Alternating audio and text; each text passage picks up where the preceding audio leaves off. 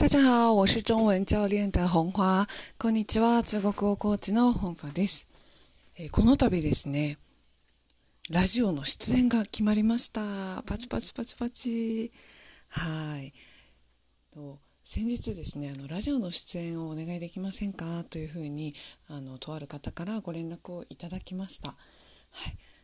中国語のコーチとか中国語の講師をね始めてごねんめになるんですけれども、まあ、こんな依頼が来るなんて本当に思ってもみなくってものすごく驚いたしすごく嬉しいなというふうに感じています、まあ、そのラジオの番組、まあ、詳細の日程というのはまだ決まってないんですけれどもおそらく冬になると思うのであのもしご都合が合えばぜひ皆さん聞いてみてください。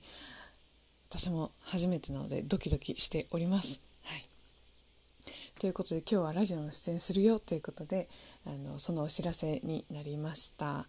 はい、それではまた皆さん次の回でお会いしましょう。谢谢大家收听，期待下次再见面喽。